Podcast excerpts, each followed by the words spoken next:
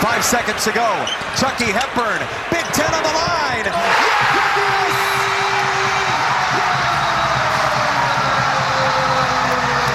The call center has become a glass factory. You're listening to BetQL Daily with Joe Ostrowski, Joe Gilio, and Aaron Hawksworth from BetQL. Welcome back, BetQL Daily, right here on the BetQL Network. Joe Joe G, Aaron Hawksworth with you on a Wednesday. The cut last night, the call last night in Wisconsin. They win a share of the Big Ten regular season title. Heck of a season for the Wisconsin Badgers. Let's talk about them, all the college hoops, as we move forward to March Madness. Michael Beller of The Athletic joining us now, also from the Best on the Board podcast. Michael, uh, welcome back to the show on the Roman guest line here. And uh, excited to talk about college hoops. Specifically, we can start with Wisconsin. The win last night over Purdue, and uh, it's interesting because they're kind of a polarizing team. You know, top ten-ish team right now in terms of rankings. Yet you look at them, and a lot of people say, "Nah, I don't see it." hundred to one a couple days ago to win the uh, the title. It's dropped to sixty now. What do you think about this Wisconsin team? It still feels like a lot of people don't believe in this team. It definitely feels like that. I love you guys bringing me on with the uh, Chucky Hepburn play from last night. That is insane. I, the home cooking right there. Thanks so much, you guys. I, I get it. I get why people are not backing Wisconsin uh, as a as a legitimate national title threat, and uh, you know I, I don't necessarily see it either. Um, yeah, I think that there are still plenty of reasons to be concerned about this team. Uh, I think you you get a you throw a dominant big man big man against them, like we saw with Kofi Cockburn about a month ago when he scored 40 points on like 90% shooting against the Badgers. They're going to have some trouble. They run into a team with a lot of dynamism on the perimeter uh, offensively. They're going to have some trouble. Bottom line is you don't get to 24 and five with two wins over Purdue, with a win over Houston, with a win over St. Mary's, with a win over Iowa. You don't do that just by sheer luck. You don't do that by banking in a buzzer beater. Uh, that's just that's not how you get to that point of your season. Losses: Ohio State, Michigan State, Illinois, Rutgers, and Providence. The Providence one coming without Johnny Davis. Like you, that doesn't happen to a team just because they're fortunate every single time they take the floor. This is a very good team. I see them more as a Sweet 16 with an Elite Eight ceiling rather than an Elite Eight with a Final Four type of ceiling, just because uh, of some of the issues that could be presented to them uh, on the defensive side of the floor. 60 to 1 feels like the sort of thing where you're hoping that they get into the Sweet 16, get a good matchup, and then maybe you can sell the ticket and cash it out. Because I just I, I don't really see them making that much of a push. But this is a quality basketball team that has certainly deserved uh, its ranking uh, to where it is this season. Yeah, I know if you were up in Madison last night that you would have been charging the court as well, Michael. Uh, a fun scene. Nobody was calling Wisconsin to win the uh, Big Ten regular season tournament. But what what about the flip side and also looking ahead to uh, to the conference tournament? And when I say flip side, I'm talking about Purdue and that defense. Are you viewing them as a team that you plan on fading once we get to the tournament? and, and are there any teams kind of like just lurking that you think could make a run when we get to conference tournament time in the Big Ten?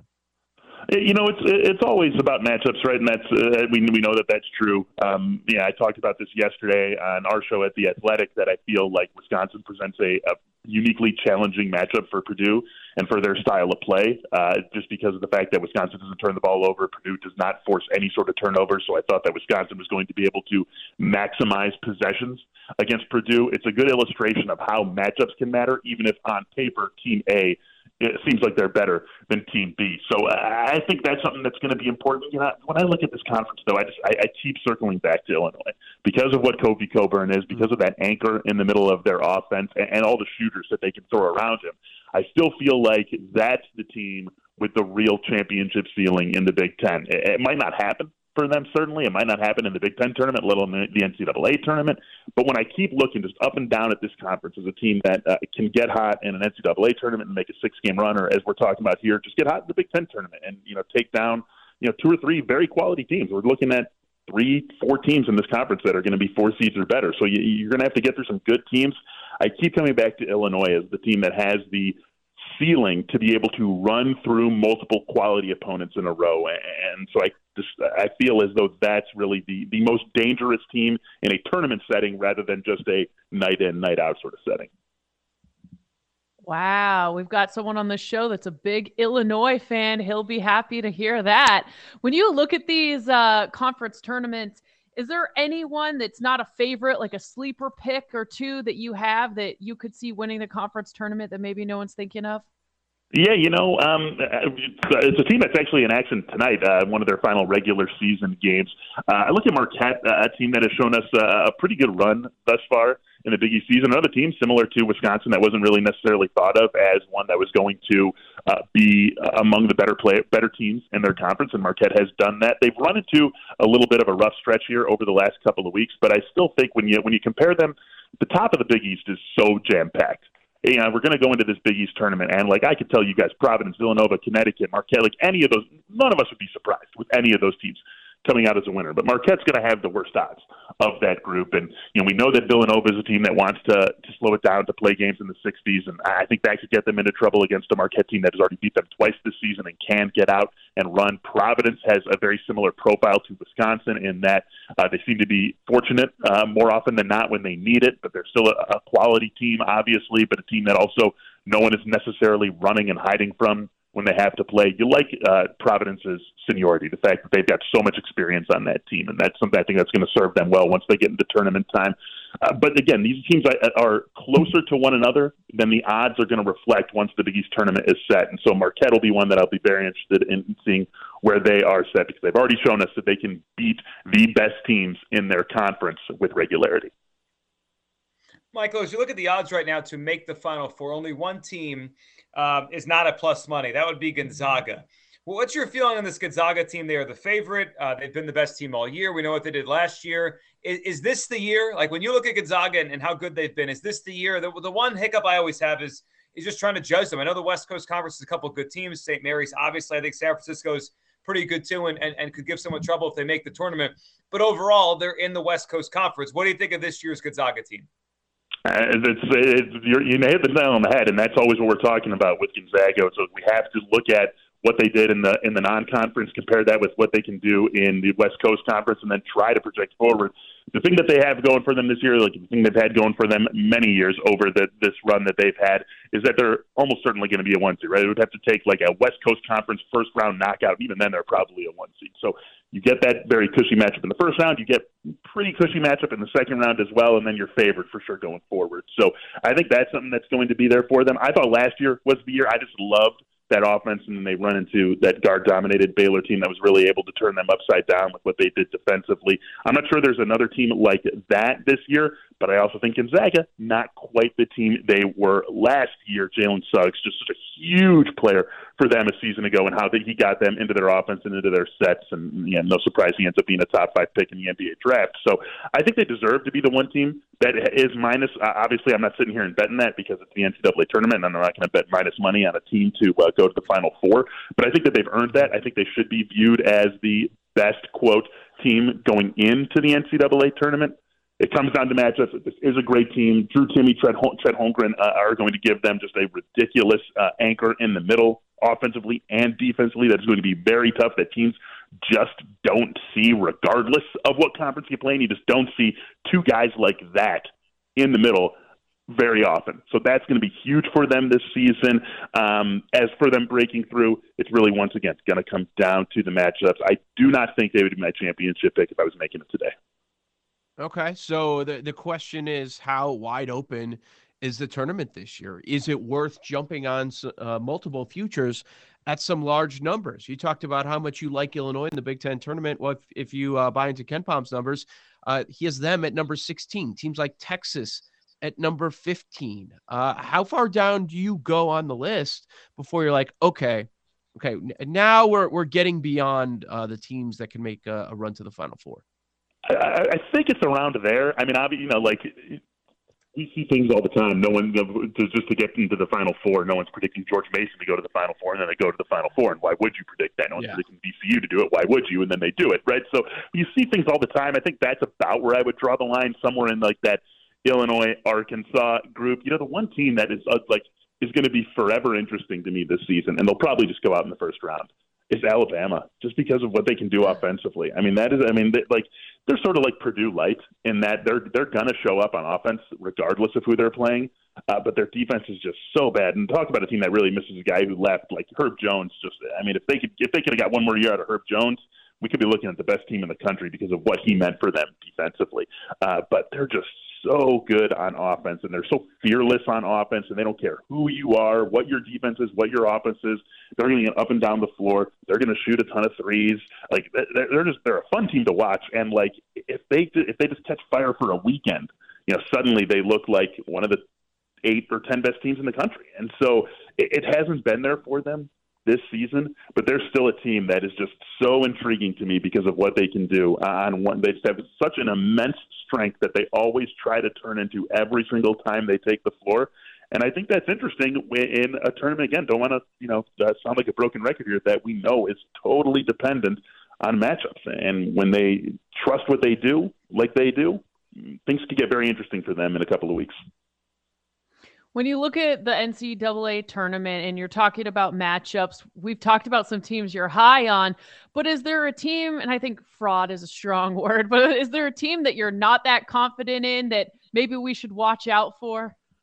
Yeah, you know, the one team that uh, that concerns me a little bit going into the tournament uh, is Auburn. Um, like, I'm, I'm not saying I'm gonna I'm gonna you know fade them as a one against an eight in the second round, but they're a team that just uh, that that does worry me a, a little bit. Just sizing up their wins against their losses. Uh, obviously, you point to uh, their best win being the Kentucky game end of January, uh, a game they won impressively, a game they won uh, at home, but still uh, impressively winning that game by nine points.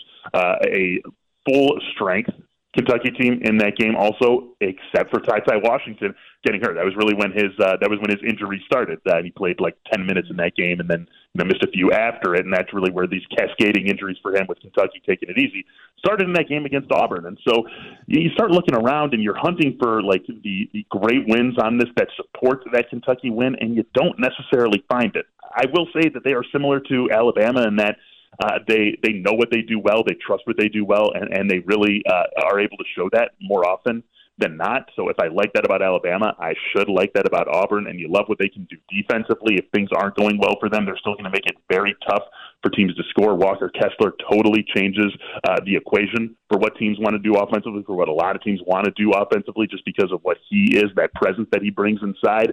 But it's still a team that I look at and just like, it's just not quite there for me in terms of the wins versus the losses when you look at the wins and losses that we already have for, you know, Gonzaga or Baylor or Kansas or Kentucky or Arizona, those other top teams that Auburn is rubbing elbows with. Top to bottom, the resumes for those teams just look a little bit stronger to me. So Auburn is the one team that I am wary of, regardless of knowing what the matchups are. It, Selection Sunday could come around, their turn, their path could look awesome, and suddenly I'm picking them to go to the Final Four. But that's the one team that does scare me a little bit pre matchup. You're breaking my heart here, Mike. I have a 40 to 1 uh, championship ticket on Auburn, but I, but I, I, hear you. They have not played as well lately, and um, I, I, understand your, your perspective there. Uh, last one, uh, Michael. When you look forward to the next couple days here, plays for the conference tournaments or um, regular season games down the stretch, what's standing out to you? Any games you're, you have your eye on? Yeah, let me. I mean, I'll just throw out some games to, uh, for today, since uh, since today is today, right? And we uh, want to get some action in tonight. That's two teams I've talked about. Uh, Alabama's minus nine and a half, at least last I saw against Texas A&M. Uh, that's a team that just can't stick with them uh, on defense. Uh, I think Alabama can run Texas A&M out of the gym. This is the sort of team that if you want to believe in an Alabama Elite Eight run from like the six line, they should be able to go out and hang like an 85 spot on Texas A&M. Uh, Texas A&M plays a little bit fast too on offense, so that should play into what Alabama wants to do. This should be the this is a, a great matchup for for Alabama. So I think they win that game comfortably. And then Marquette, as I talked about, uh, a team that has had a, its fair share of struggles over the last ten days or so, but they get a nice landing spot tonight in Chicago against DePaul. One and a half point favorites in that game. And again, just the pace that Marquette brings, I don't think DePaul has the athletes to keep up with it. So uh, Bama minus nine and a half, Marquette minus one and a half. Those are my two favorite plays on the card today. Uh, as far as Saturday, though, because we were seeing the promos last night, I'm like, oh no. I'm going to do everything I can to avoid Duke, North Carolina on Saturday night. Will you do the same? Yes, no question about it. Maybe I'll watch it. Maybe Mute, watch right? It, yes, but, like, but yeah, just no, no thanks. Nothing to do. Nothing to do at all with that game. Stay far away. Avoid it. It'll be uh, it'll be insufferable. Like oh, Coach oh K man. Next Yeah. couple weeks. Michael, we really appreciate hopping on, and we'll be following along and listening to the Best of the Board podcast. That was Michael Beller of The Athletic on the Roman Guest Line. Get a free online evaluation and ongoing care for ED, all from the comfort and privacy of your home. Go to getroman.com slash BetQL now to get $15 off your first month. That's getroman.com slash BetQL. Yeah, there's no chance I'm sitting down Saturday night oh, watching all Oh, no, man. I thought I think they've done a pretty good job from just going over the top with it all season. But Yeah. what I've seen over the last few days on the mothership, I want nothing to do with ESPN on Saturday, at least with the volume on. Like they I I saw them run that promo like three times in a row at some point in the game last night. It's gonna be ridiculous. Just so bad. Yeah, no thanks. Speaking of Duke, we'll talk about a big ticket on them, and LeBron thinks the Lakers still have a shot. We'll hit on it next. BetQL Daily, right here on the BetQL Network.